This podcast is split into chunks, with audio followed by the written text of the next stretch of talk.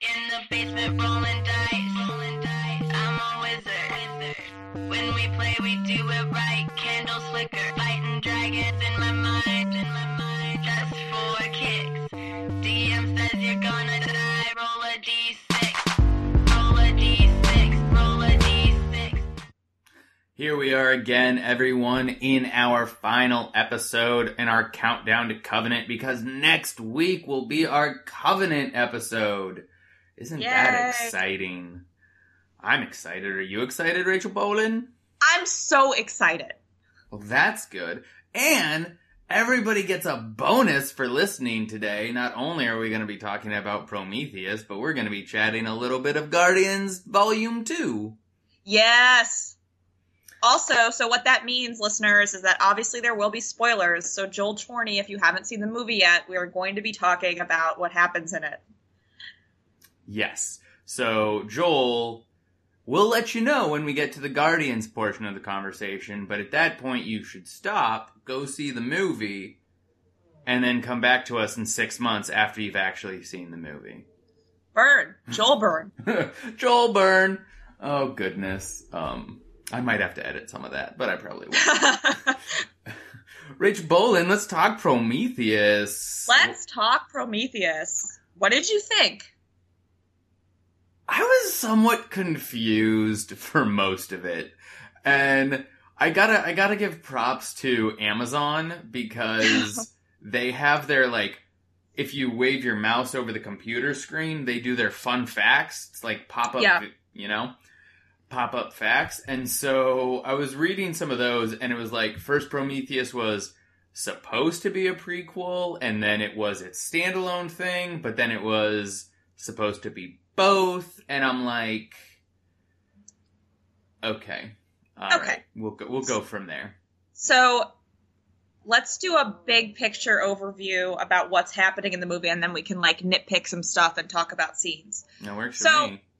So basically, you're right. So it was supposed to. So Ridley Scott always had this idea for an Alien prequel. So we talked about this in our first episode. Um, the ship that the crew of the Nostromo stumble upon is the derelict spaceship, um, and the guy in the captain's seat, for lack of a better term, is known throughout the fandom as the space jockey. And so Ridley Scott always had this idea of telling the story of the space jockey. How did he end up crashed on LV 426? Why did he have all of these alien eggs? What happened to him? Where did he come from? What's his deal?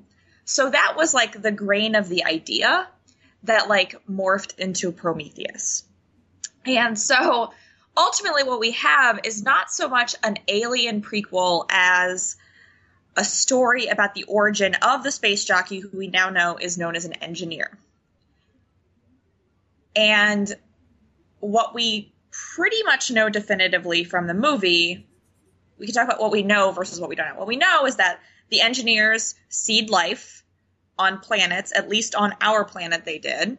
Um, we know that they we know that this place where they land is not their home world, but rather like a military outpost where they have weapons, biological weapons, in the form of this oil that is able to take the shape of many different things that are scary and terrible.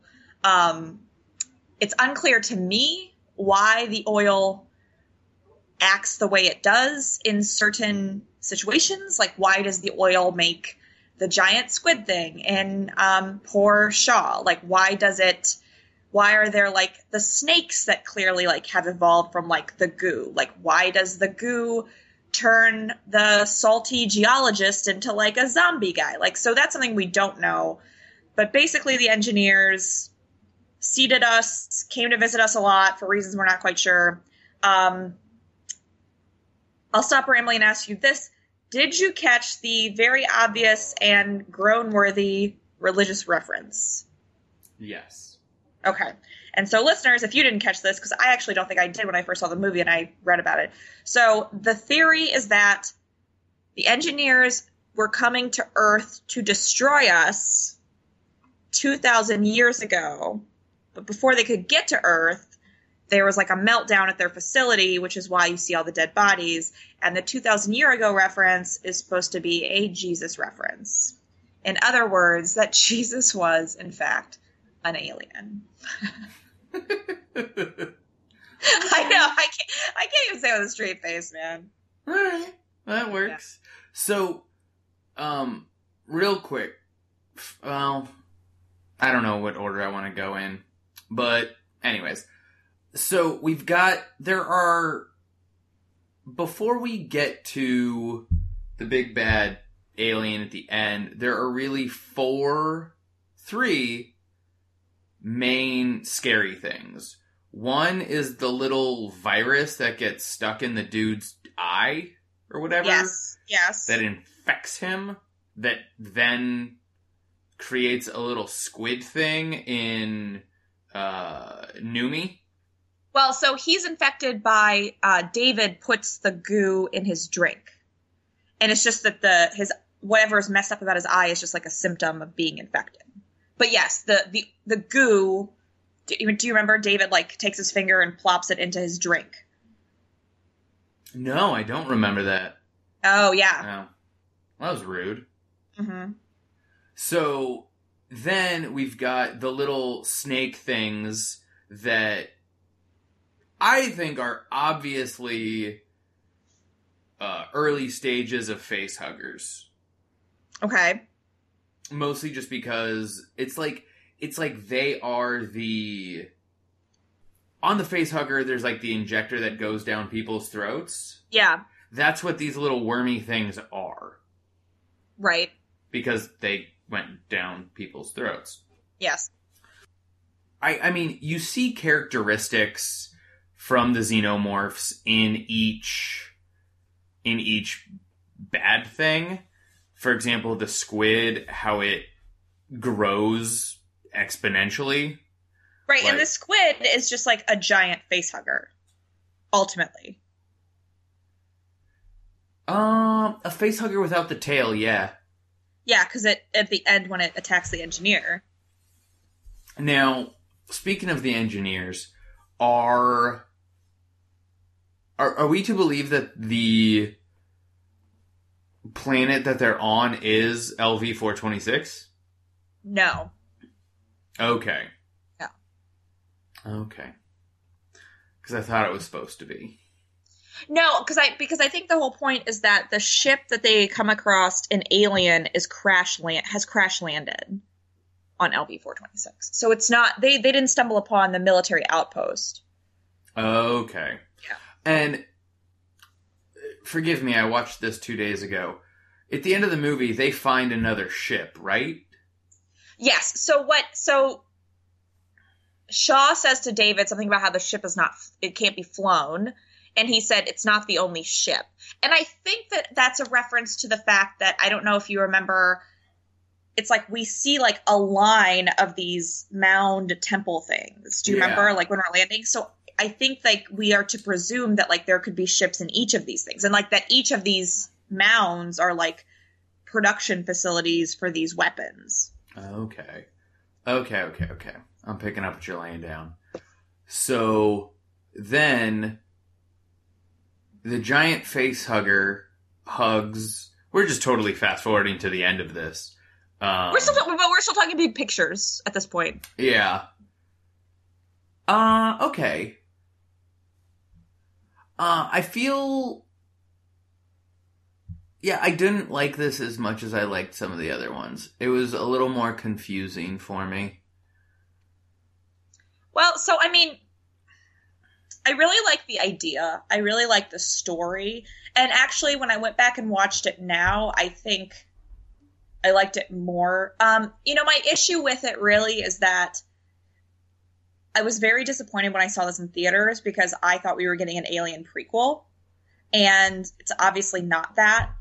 And I think like when I go back after I've seen it once and I go back and rewatch it, like with a better understanding of what the hell is going on, I think I enjoy it a little more each time because I I think like ultimately it comes down to like the the engineers have this goo and like this goo is a biological weapon and they can like manipulate it to make various things I mean, there are still unanswered questions, like in that room with the giant head, which, like, why do they have a giant? Whatever.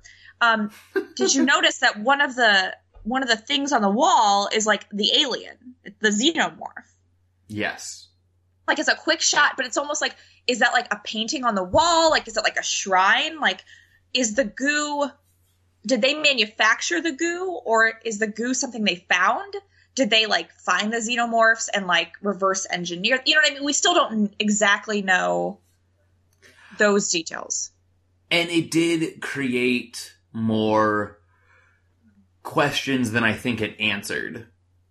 Yes. Because in my mind, I was like, oh, the xenomorphs are just in alien species. They evolved on their own planet, whatever, and then they somebody discovered them and obviously they were attacked and tried to get killed and then an egg or whatever ended up on this ship with this other alien and then they crash landed on LV426 and there we go. That's how we get xenomorphs. yeah. Done and done. You know?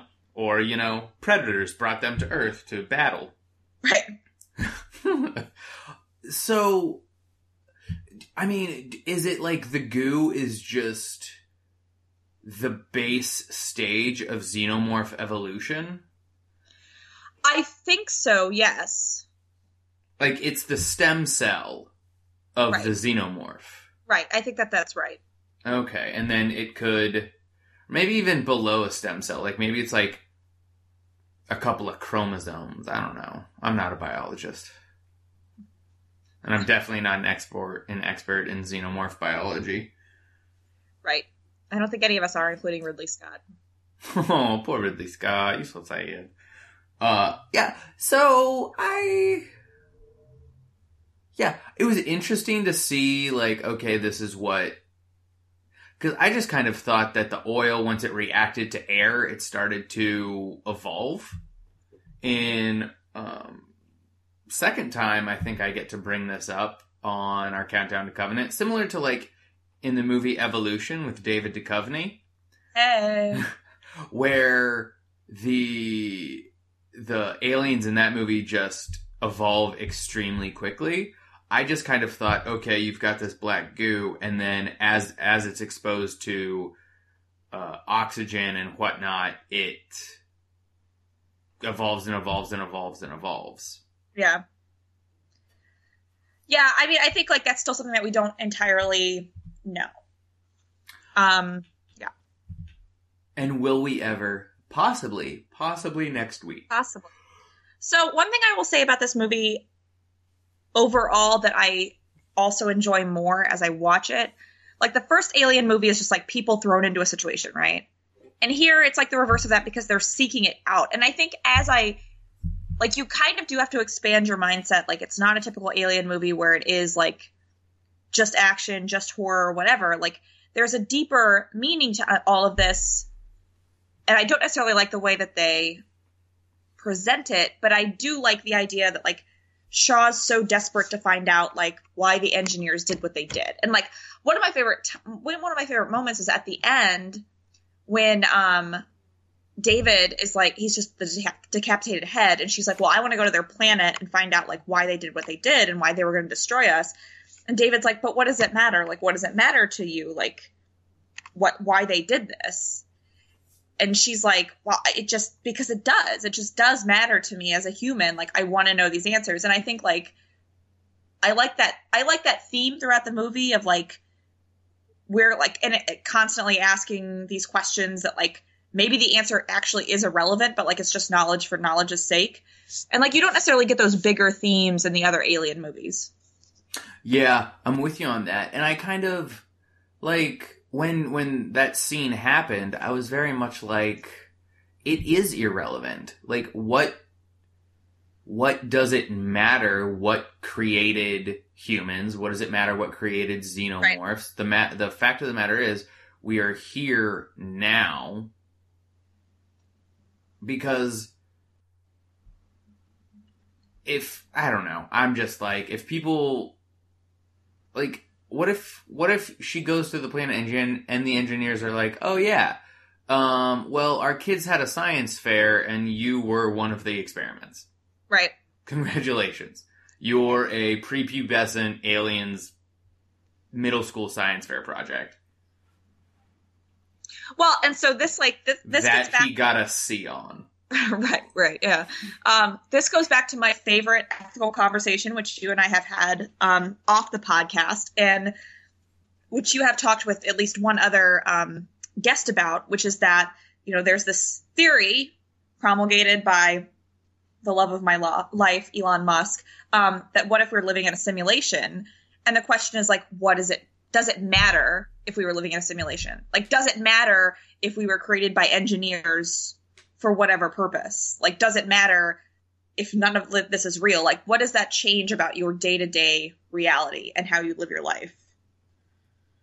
Oh, it's and that's a very good question, and I can see some people saying, "Well, then my life would cease to have a meaning," and I'd be like, "Okay, that's very fair."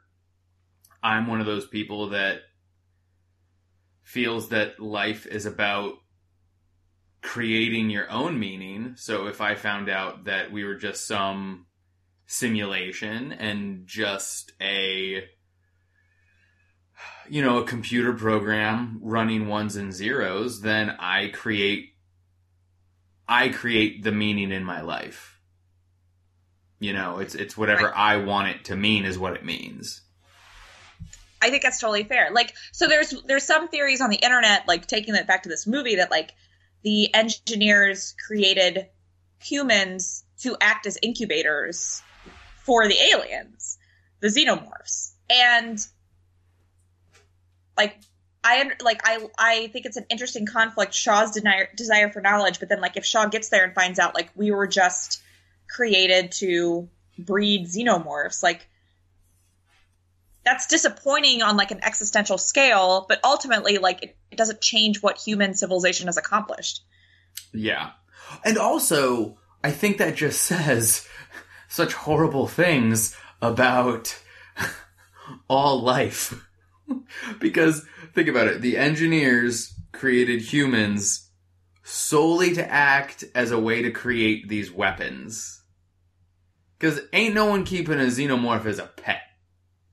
Well, that's true. And then like so what else is out there in the universe that like in the universe that you need a xenomorph to battle, you know? Predators. Yes. Engineers versus predators. Kenny, this is the movie. This is the movie we're gonna write. On it. This is gonna be so good. Maybe we should just call Ridley Scott. We should. You know, he'd probably buy into it. He'd be fine. Um, Do you know who I think would do Engineers vs. Predators better? Michael Bay. Michael Bay. exactly.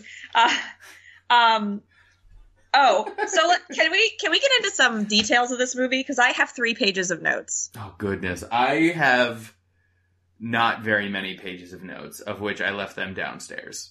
Okay, so number one, um, let's talk about Charlie Shaw's boyfriend, who's the biggest dick in the world. Why is Why is he such an asshole? He's so mean to David.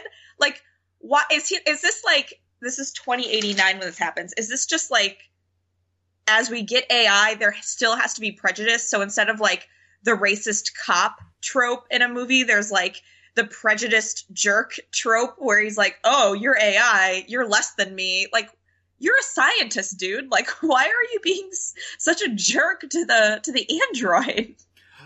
I I think that it just goes down to fear. Like he realizes that David could probably do his job and do his job faster and better.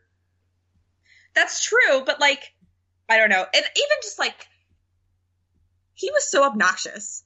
Like, I felt really bad for Shaw, but I was like, "Ah, you know what? You can do better, girl. Get that guy out of here. You know, just let him die. I don't feel bad that Charlize Theron set him on fire, although that was an extreme reaction.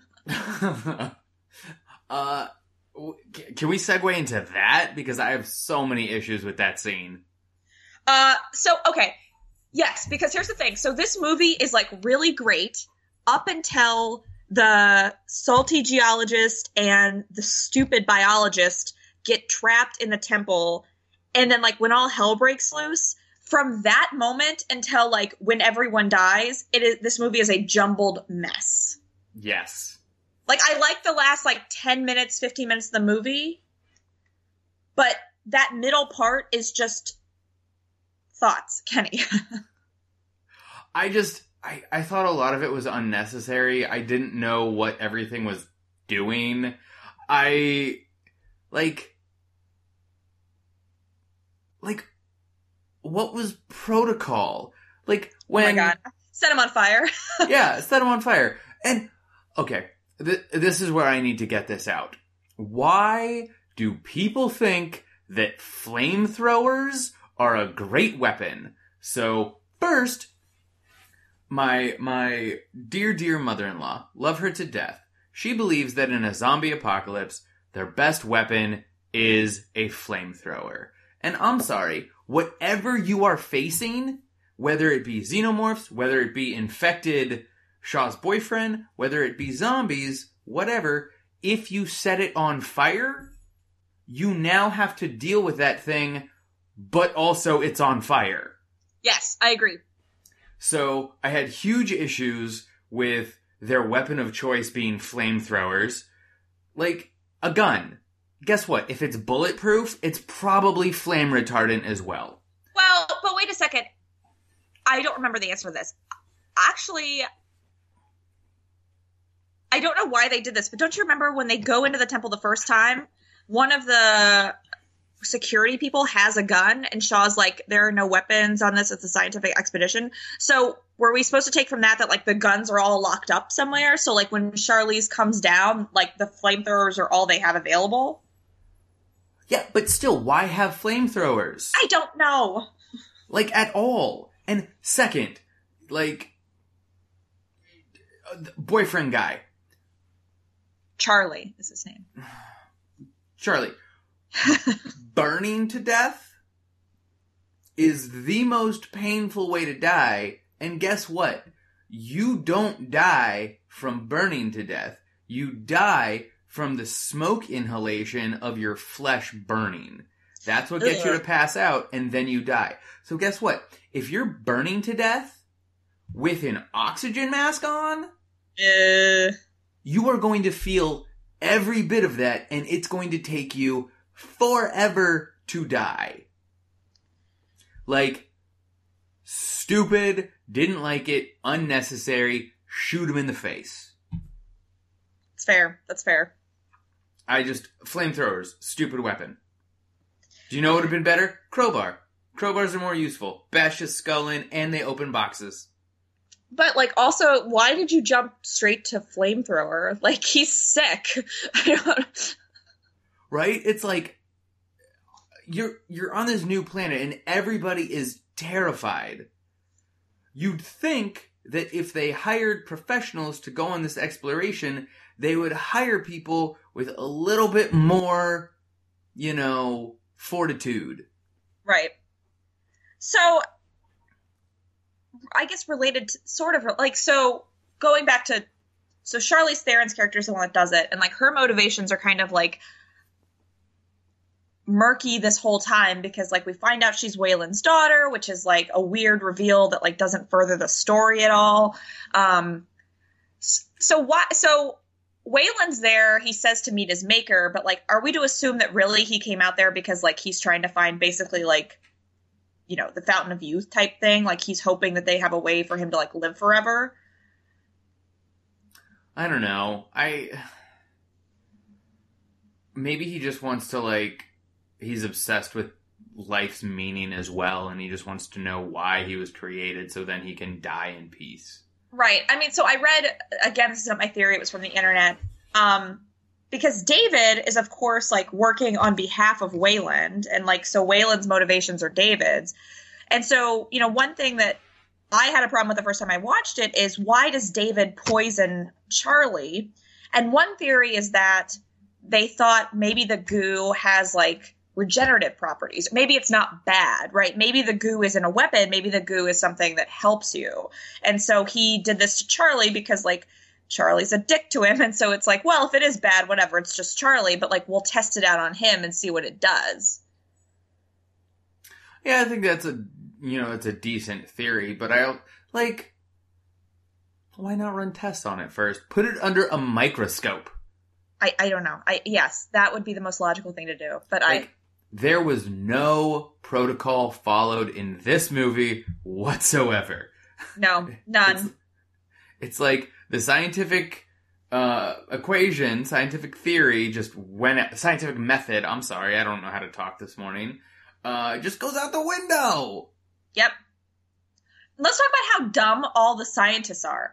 How dumb is the biologist who's like, I'm going to touch this unknown organism that's clearly alien on an alien planet. I'm going to pet it. That's what I'm going to do. no, it makes sense, and it's just like, like, these people have to understand, even if Earth did not progress since 2012, with the exception of androids and spaceships, Right? you still know that threats exist in the world. Yep. You don't pet a shark. Yep. you know, it's so it's it's foolish. They're just all foolish.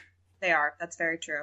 Um, And I didn't think some of the foolishness progressed the plot. no, it doesn't. It doesn't. That's that's the other issue with it. You're right. Um, you know what else doesn't further the plot? Why is Guy Pearce in old person makeup Peter Weyland? Because they never show young Peter Weyland. So why did you hire Guy Pearce? Why didn't you hire an old dude? That, that makes no sense. I mean, were there flashbacks that were cut out? I don't think so. Um, did they think that he looked like Lance Henriksen from Aliens vs Predators? I don't think so. uh, why not hire Lance Henriksen? Because Lance Henriksen is even older now. you would need less makeup. Maybe he auditioned for it and he was the right person for the role. Come on, Kenny. No, I'm just saying. No. I don't like it. Um, No, I don't like it. I don't like it. Uh, Idris Elba's in this movie, which is great. And he is just brilliant and he his sacrifice just makes me happy. Right. Oh, I wrote down. I don't really believe this, but I wrote down: Is this movie just a cautionary tale against religion? Because because the whole if you really boil it down, the whole point of the movie is that these scientists go in search of their maker, and it turns out the makers hate them and want to destroy them, and all hell breaks loose. So it's almost like we talked about like the conflict of like wanting to know the motivations of the engineers and all that. But is the takeaway from the movie like just don't ask questions? it's quite possible. It's Yeah. like or if you ask questions, prepare to die. Right. So, like, I also wrote down, you just said something about like civilization advancing. Like, I would be very curious to know what the state of scientific exploration is at the time, because like they're on this giant spaceship, they've been in like cryo sleep, they arrive at this planet, and like, there's not. I mean, to me, there was not enough like wonder exhibited by the crew members that like, oh my god, we found a planet where there's like clearly been intelligent life. You know what I mean? Yeah. like if I was, I, I- I mean, being on a spaceship is like one thing anyway, but like you make it to a planet and you're like, oh shit, like there's other life in the universe, like that would be like, I mean, life changing, right? And everyone's just kind of like, all right, you want to land the ship? That's cool.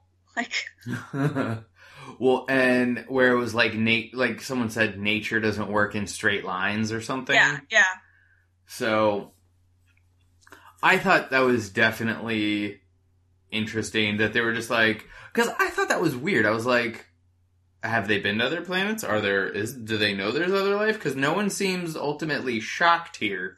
no.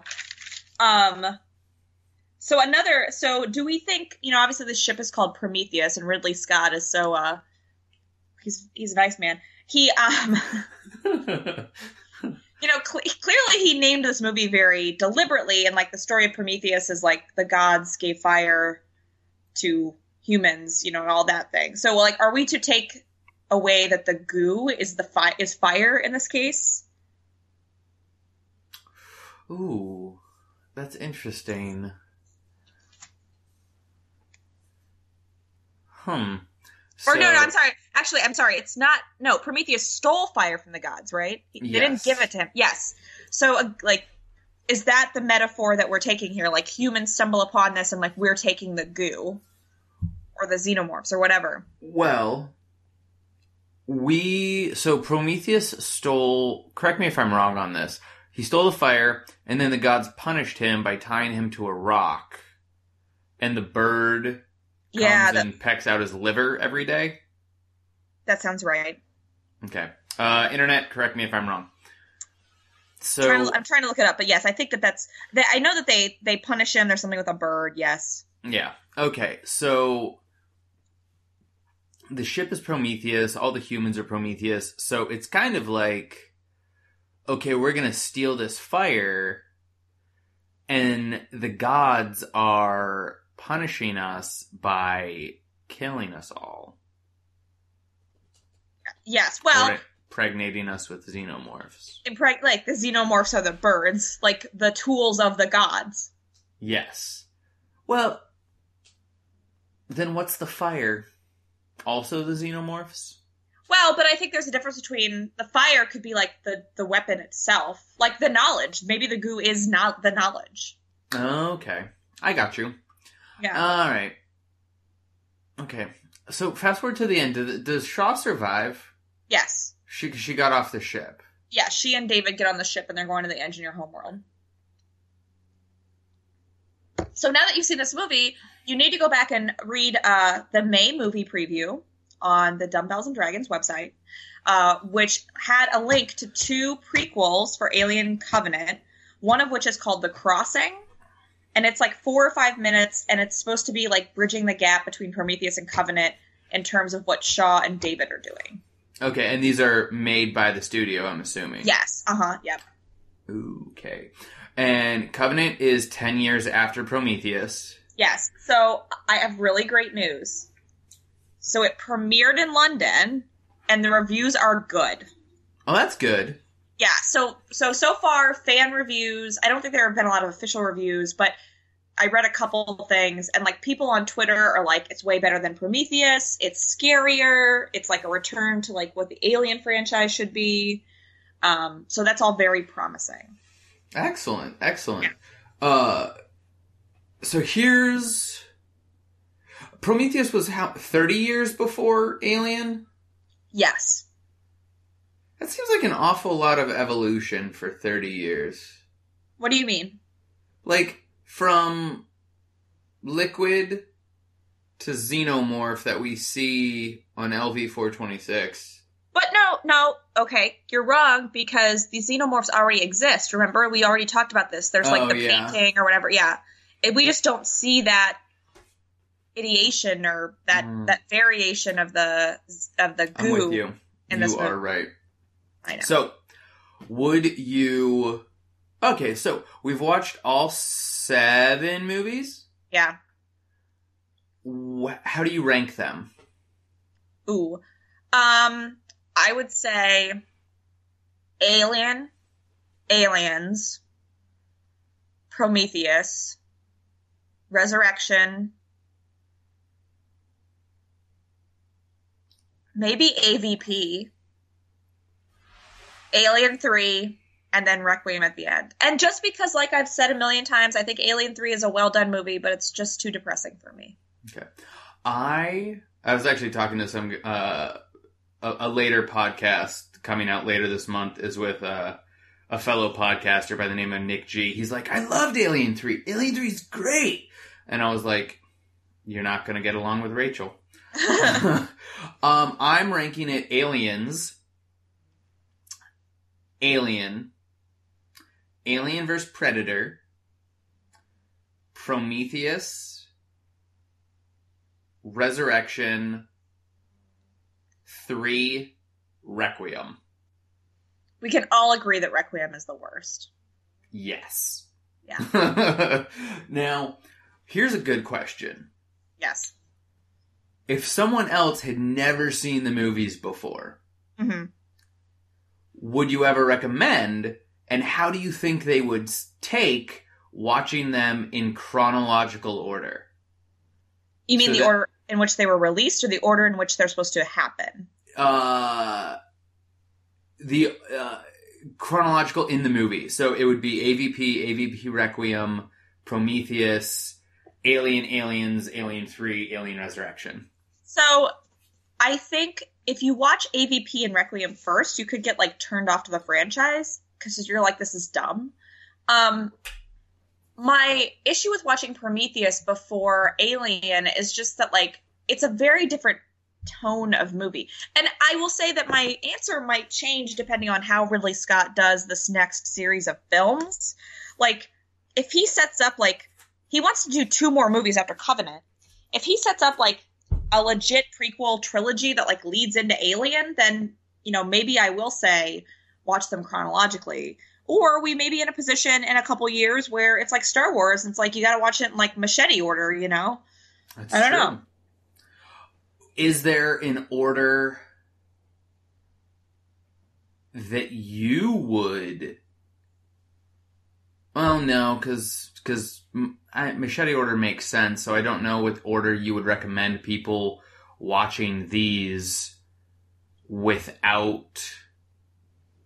I don't think you can exclude any of these movies except like you could tell someone not to watch Resurrection. Like three did essentially end the series, and then AVP or AVP Requiem don't really need to be watched ever. Right? No. All right, I'm with you. I got you. Yeah. All right.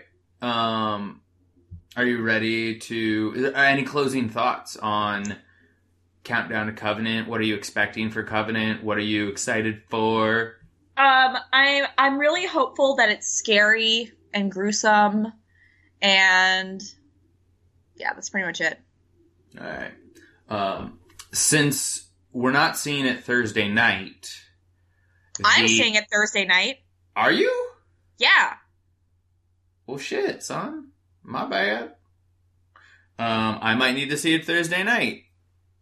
But then I think we need to record before Sunday so we can get this out to all of our super excited listeners as soon as possible. I agree with you. I agree with you. Big win. We'll talk about that after the podcast. But now, let's take what I'm dubbing the Chorney break. Uh, a chance for everyone to hit pause, go see Guardians of the Galaxy Volume 2, and then come back. Roll a d6, roll a d6. If you haven't hit paused yet, we're assuming you want to be spoiled. All right, Rachel, Guardians Volume 2. What are your thoughts? I love this movie. I loved everything about this movie. I thought it was so entertaining. I thought it was so much fun. I thought it was so funny. Um, I got really emotional at the end of it. Like, I just had a really great time. I thought it was wonderful. When is the last time you saw Guardians Volume 1? It's been a while. Okay. So I caught the El Capitan double feature. So I showed up to the theater at 4 o'clock, watched Guardians Volume 1, and then immediately, like, it was like a half hour intermission, and then boom, Guardians Volume 2. So I liked Volume 2. I did not love it. Why did you not love it? First, I thought some of the characters were inconsistent. Well, let's talk about what I liked. I really liked that it became more of a like we learned more about each individual character and their families and where they came from. And there was less of a focus on Star Lord. Like Chris Pratt wasn't as prominent in this as he was in Guardians Volume 1, obviously. Which I think is interesting for a lead, but I really liked it because it got me, it got, it gave us a chance to learn more about this universe. I totally agree. And like the whole actually like this was a very huge character development movie. Like I, I mean I, I give it so much credit like Rocket has so much character development. Like the Yes. raccoon. You know, I mean I, I really enjoyed that about it. And I really enjoyed like I I mean, I think I think we also saw a lot of development with Peter because like of his whole family arc and like coming to terms with that and but I thought that was great. I loved it. I see. I felt that I loved the movie until they got to Ego. When and I'm not talking about meeting Kurt Russell. I'm talking about the planet. When they arrived on the planet, I just for some reason I'm like, why are we still on this planet? Why are we here for so long? Like now it's starting to drag, and obviously the theme of this entire movie was family. Um, and like kind of with a theme that family is more of a choice is Right. is kind of something that was there and it's uh, family is who you love not necessarily who whose DNA you share right. which which I enjoyed and learning about Drax and his wife and his daughter and then seeing him evolve from this guy who is obsessed with revenge. Yeah. However, at the end of Guardians Volume 1, he was obsessed with Thanos. Right. And this is the last time we're going to see the Guardians before they bridge into Infinity War. Right. I don't know if this was a good time for a standalone movie because I needed something to kind of feed into Infinity War. So I will say that that I don't necessarily view it as a detriment, but I did notice that like you know three quarters of the way through the movie, I'm like, I don't know how this is connecting to the larger universe because like Thanos isn't even in it, and like not even in an extra scene, and like there are no Infinity Stones or anything. Um, so it was just kind of. I mean, you're right. It was a standalone movie. And and I don't know if the timing of that is good. D- don't get me wrong, it kind of set up for Guardians 3, Yeah. but I eh, you know. So, one putting Kurt Russell in young makeup was beautiful. Oh, I That- agree with that. That man is wicked gorgeous. I really enjoyed seeing more about Nebula and Gamora hmm and figuring out why Nebula is a robot, essentially. And it's really sad and tragic how she got the way she is. I could have done without Nebula in this movie, to be honest with you. Um, She was unnecessary. she was unnecessary. But I will say that this movie had my all-time favorite movie trope, which is when good guys become bad guys, or good bad guys become good guys, um, which we see in like every Fast and the Furious movie, where it's like one movie they're fighting the Rock, and like the next movie the Rock's like, and now I'm in your team, you know, and like I won't spoil the latest one for you, but like something similar happens, and, and that's my favorite. So like whenever like you see like Nebula's gonna do the right thing, or like Yondu comes in to save the day, I'm like, yes, I love this. Bad guys becoming good guys. I I agree. I enjoyed Yondu's redemption story. I enjoyed hearing why he was an outcast from the main set of Ravagers. Thank Yeah. you, Sly Stallone. Yeah. I like that as well. Um I just thought it was interesting like I liked at the end when I real I really liked his redemption story and I really liked at the end when you know Peter says something about like it's a good thing I was small or you wouldn't have saved me and he's just like do you still think that that's why I did it? Like and I thought that that was like that worked out well with this this movie too like seeing like okay he knew what ego did to these kids and like he made the choice to save Peter. Yeah. And you know, like, but it's like something that puts like their entire relationship in such a different context. Yeah. And and everyone like there was always it's it's why the Ravagers mutinied is because they're like, why is he so special? Why are you always Right. giving him preferential treatment? And then you get it. Right. I first of all, I need to sh- give props to my girl Miley Cyrus. She was amazing in this movie. What? She was mainframe. Oh, I didn't know that. Do you know who mainframe is? No. Well, I will tell you. Mainframe is one of the um uh what's the word? Uh you know Stallone's when in the in the cutscene Stallone in the end credit scene Stallone uh meets with like some of the original um Guardians Yes. you know, and he's like, "Oh, we need to blah blah blah." She Yes. was one of them. Oh, interesting.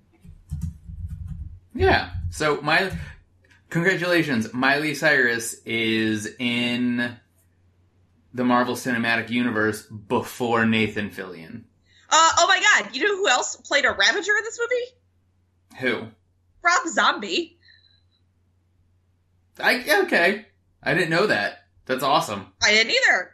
That's fantastic. what have you been doing lately, Rob Zombie? Why don't you do another horror movie? He just directed one. What are you talking about? Did he? Also, Yes. are you sure? Because Miley. Oh wait, hold on.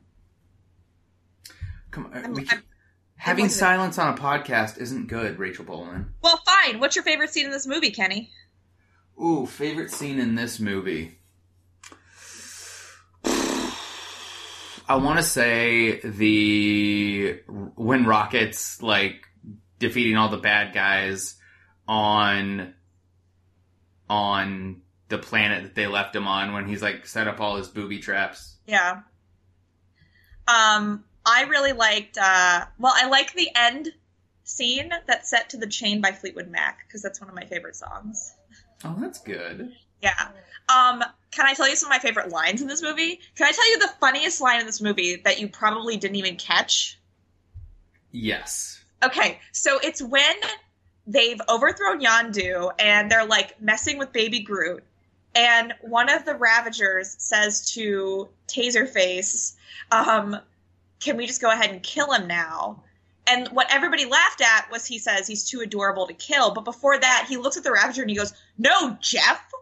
And I just thought it was so funny that the guy's name was Jeff. That's really funny. Um, okay, so my my issues with this movie were too many penis and poop jokes. Drax is a literal per like he's he takes things literally. He's not an idiot. Yes, yes. They they I didn't love all of Drax's jokes this time around. Although I still love Drax very much. No, love Drax, but it's like he he turned from this serious warrior to just kind of like a chucklehead. Yeah. And and totally cool with the scene with Mantis when she outs uh Peter, but the the poop jokes, the penis jokes, I'm like, okay, this is I'm over it. And then I'm sorry, too much baby Groot. Oh, see, I actually disagree. I thought that they utilized Baby Groot the right amount, and I was really worried about that. Like, I was like the first time I saw that trailer, I was like, this is not going to go well. But I thought like I didn't think that they, or actually, I really love the scene where uh, Yondu and Rocket are trying to get him to get the thing for Yondu's head. And he keeps bringing them back random shit, and he brings them back the toe. And Rocket's like, please tell me you just have a freezer of toes somewhere. no, and yeah, I thought that was great, but and like I don't know, I just felt that it was the the opening scene was brilliant with him just dancing the entire time. The the scene with him bringing back random stuff I thought went on a little too long. Like this movie was already 2 hours and 17 minutes. right. So then, like, then you have him going in the crack and you're flashing back to him and then all this other stuff. I'm just kind of like, all right, enough, enough with the baby Groot. Like, I get it. He's cute. He's adorable, but eh. And I really think that this movie is going to suffer from what I call the Phantom Menace effect Which, if you remember, when the Phantom Menace came out, everybody leaving the theater opening weekend and the following weekend raved about it, and they said it was great. It was totally the greatest Star Wars. Blah blah blah blah blah. And then after subsequent viewings, you start to realize how bad it is. So I'm not saying this movie is bad. I'm just thinking this movie is going to lose some of its initial luster. And yeah, like Guardians 1, I, I think I told you this via text message. I can put it on, and as soon as it's over, put it on again. Like, that's how good I think that movie is. This movie, I don't think so much. Um, Okay, well, I, I want to address your Phantom Menace effect argument um, because I think I disagree with you strongly on that, and I think you have the uh, the Phantom Menace effect. I understand that, and right, like I mean, it's funny to go back and look up on YouTube people like leaving the theater and being like, "That movie was awesome" because it's terrible, but I think that that's a very isolated case because number one, that was like what 1997 or something. Um, Yes. Not not to say that we weren't thinking critically about movies back then, but I the internet was not the mess that it is today, where everyone has a voice and an opinion. And I think if we had Twitter and Reddit back in 97, I think you would have seen that there was a lot of people who initially recognized the movie as being the crap that it was. But I think this Phantom Menace effect is also exacerbated by the fact that everyone was so excited for a Star Wars movie that like you could have put crap on the screen and they basically did and people would have just been obsessed. No, I'm serious though. Like and I think I actually worried with this with Jurassic World, and I've seen that movie a couple times, and so I don't think that that's the case. But like when I first watched Jurassic World, I was just so enthralled by the fact that the universe was back that like I didn't even care about the story. But even that movie, like people have because of like how we are today on the internet looking at film critically, for better or worse, people were already able to like identify the weaknesses in Jurassic World like as soon as it came out. And like for someone like me, I was like, I don't care, I just enjoy it. But I think that Phantom Menace was a different era. And I, I think like I just don't think it's the same situation. I actually think part of the reason why you are disappointed with volume two of Guardians is because the first Guardians is so good, and not only is it so good, you didn't expect it to be good. Like when the when this movie started being previewed, even I, as a huge Marvel fan, was like, I don't know about this movie. I don't know about a talking plant. I don't know about like any of these characters. Like, okay, Chris Pratt's in it, I guess. Like, it looks like it's cheesy, but then you go see it, and it ends up being this awesome movie. And I so I just think there's so much there was so much buildup for Volume Two. A lot of the reviews that I read for Volume Two were kind of like, listen, it's not as good as the first one, but it's almost like not the second one's fault because the first one exceeded so many expectations. Yeah. Well, and here's here's what I'm basing my theory on. A lot of the jokes I laughed at only because I was in a room filled with other people laughing. Laughter is contagious, and I can honestly no. If I'm watching this movie alone in my house, I'm not gonna laugh when Drax is asking Kurt Russell about his penis. And I'm not gonna laugh when Drax says that his his poops are enormous or whatever in on the ship. I just I just and I think after repeated viewings I'm gonna be like, okay, baby Groot, I'm kind of over you. It's uh I mean, I I get where you're coming from, but I it actually it sounds like your biggest issue with the humor in this movie is not the humor itself, but like what they're doing with Drax and his humor. I think Which so. which okay, Kenny, let's take this back to something that you and I talked about before we started the podcast. Just because there's a single part of the movie that you don't like doesn't mean that it's overall a bad movie or an overall bad Oh, movie yeah. experience. Well that's why I said I liked it, I don't love it. That's fair. That's fair. I mean, okay, so I'm I'm I'm giving Guardians one like a five out of five. You know what? Screw that. I'm giving Guardians one a ten out of ten. Okay. I'm I'm giving Guardians two seven out of ten. Okay. So I would give Guardians. So I, I don't know what movie I would give 10 out of 10 to. That's a tall order, sir. Um, so I would give Guardians like a 9.25. And I would give Guardians 2 like an 8.25.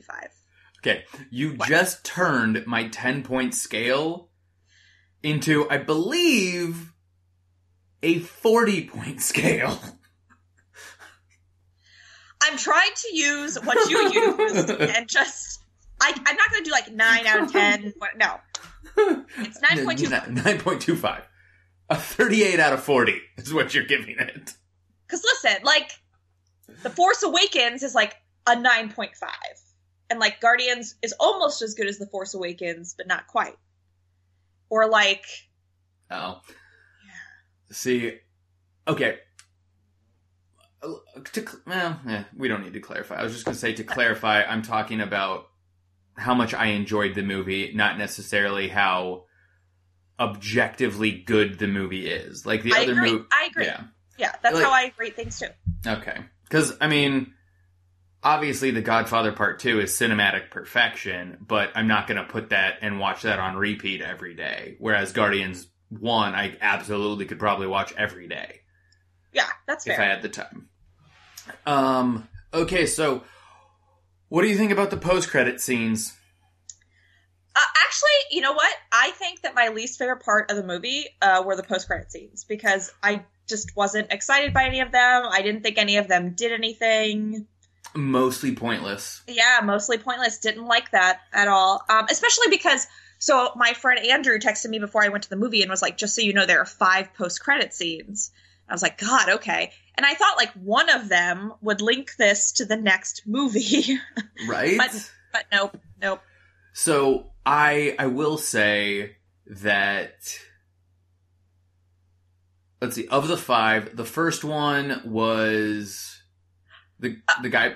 Oh, go ahead. No, actually, before we get to that, this ties into it. The first scene is the the guy, the pilot guy with you know Yondu's Playing thing. with the arrow. I love that guy. I'm so glad he's on our team now. I thought he was hilarious. I was all on board for that guy. I'm I'm gl- I'm glad he's here now. I I really loved him. He's actually Sean. Uh, he's actually uh oh James Gunn's brother. Oh, awesome. Okay. Yeah, that's that's one time nepotism in Hollywood has actually you know worked. Yeah. but he he got me so emotional when he's like I was upset I didn't mean to mutiny and they killed my friends. Yeah. Yeah. Oh, yeah. Like oh oh heartstrings, heartstrings. But so okay, so him playing with the arrow, I thought that was funny. Like obviously he's to hopefully have better control over that in the next movie. Yeah. The second scene is Teenage Groot, which tells me in Guardians 3 we're to have a Teenage Groot. Welcome back, Vin Diesel. Vin Diesel was the voice of Baby Groot, too. So I, th- my friend and I were talking about that. So what? He just says the lines and then they computerize them. Like, what's the point? I mean, maybe he did that for. Maybe he has the ability to talk like that. I don't know. No, he doesn't. Come on. Dude, That was that was that was very clearly computerized. he's the Iron Giant. He can do anything. Moving on. The third scene was the preview of Adam Warlock. Uh, What? He's the Sovereign. Oh, oh, their their thing. they Yeah. built? Yeah. That so that's he's a big bad in the comic books, and so he's obviously going to be the big bad in the next movie. Yeah. Which at first I thought this opening scene was just kind of pointless with the sovereign, and I'm like, oh, this actually makes sense, and they're actually feeding it into the next movie. I actually kind of enjoy that.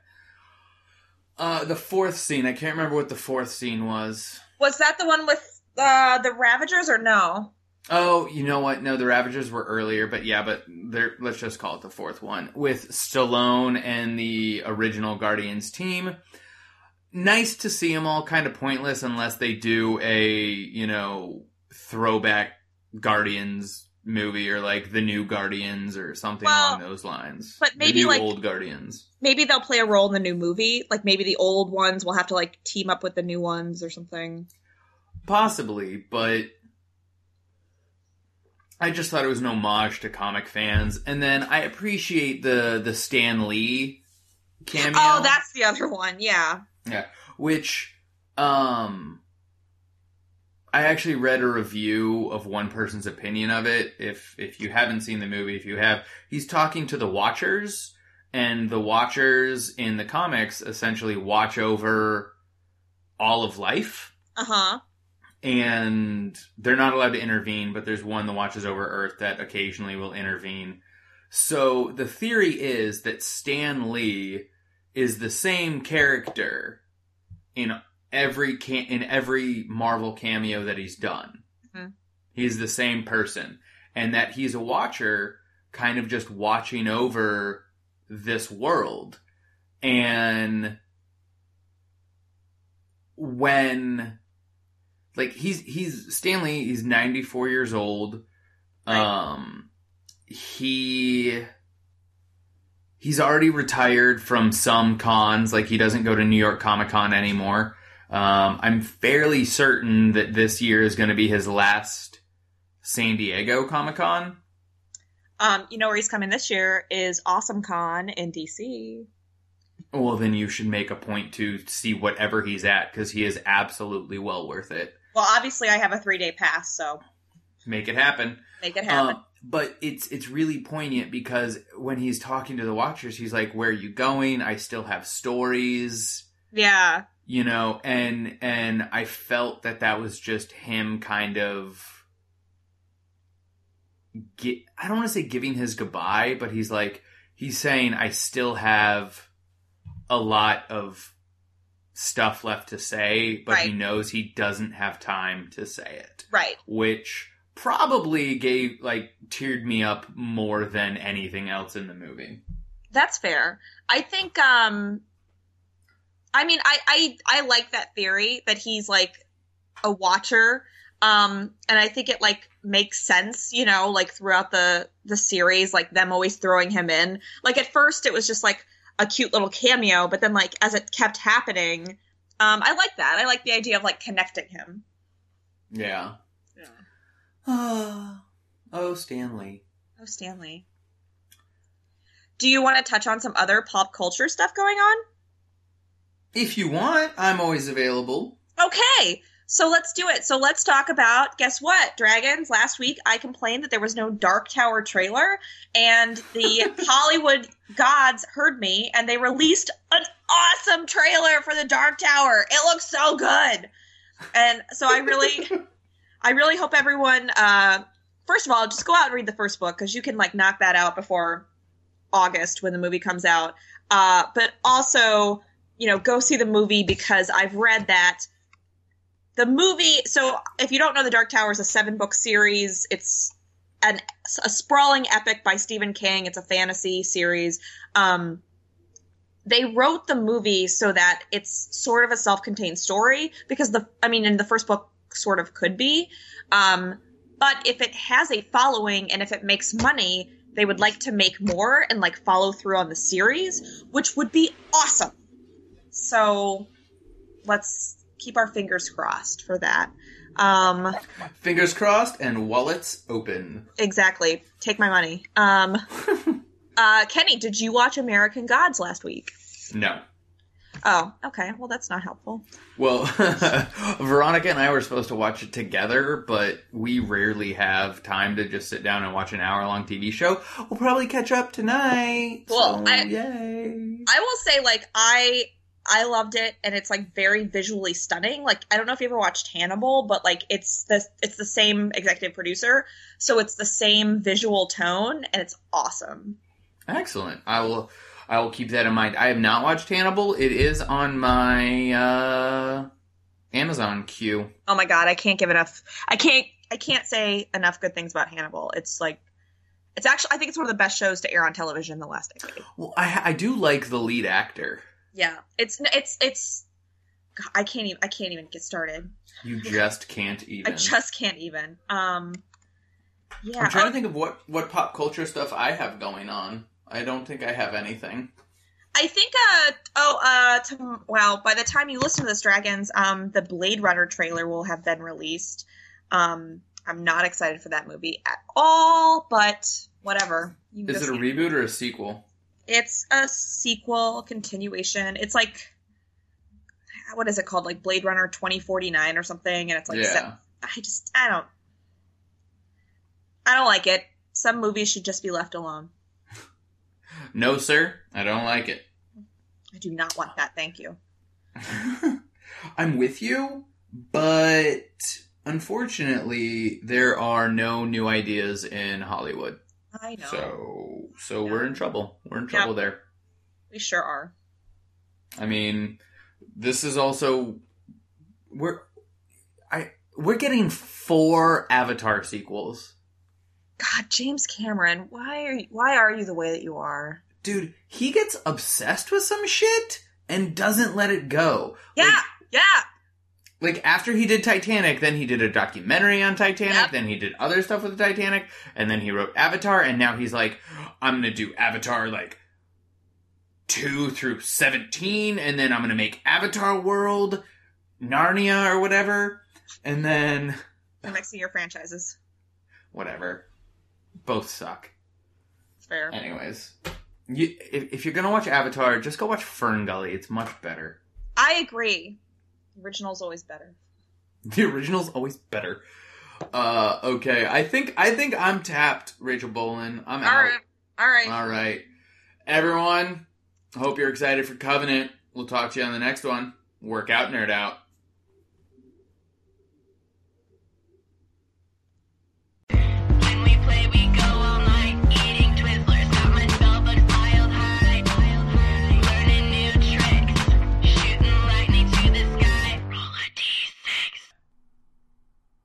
Thank you for listening to the Dumbbells and Dragons podcast. Please leave us a review on iTunes as well as a rating. We would definitely appreciate it. And while you're at it, follow us on all social media at Dumbbells Dragon. That includes Pinterest, Tumblr, Twitter, Facebook, Instagram, Periscope, and Snapchat. Until next time, work out, nerd out.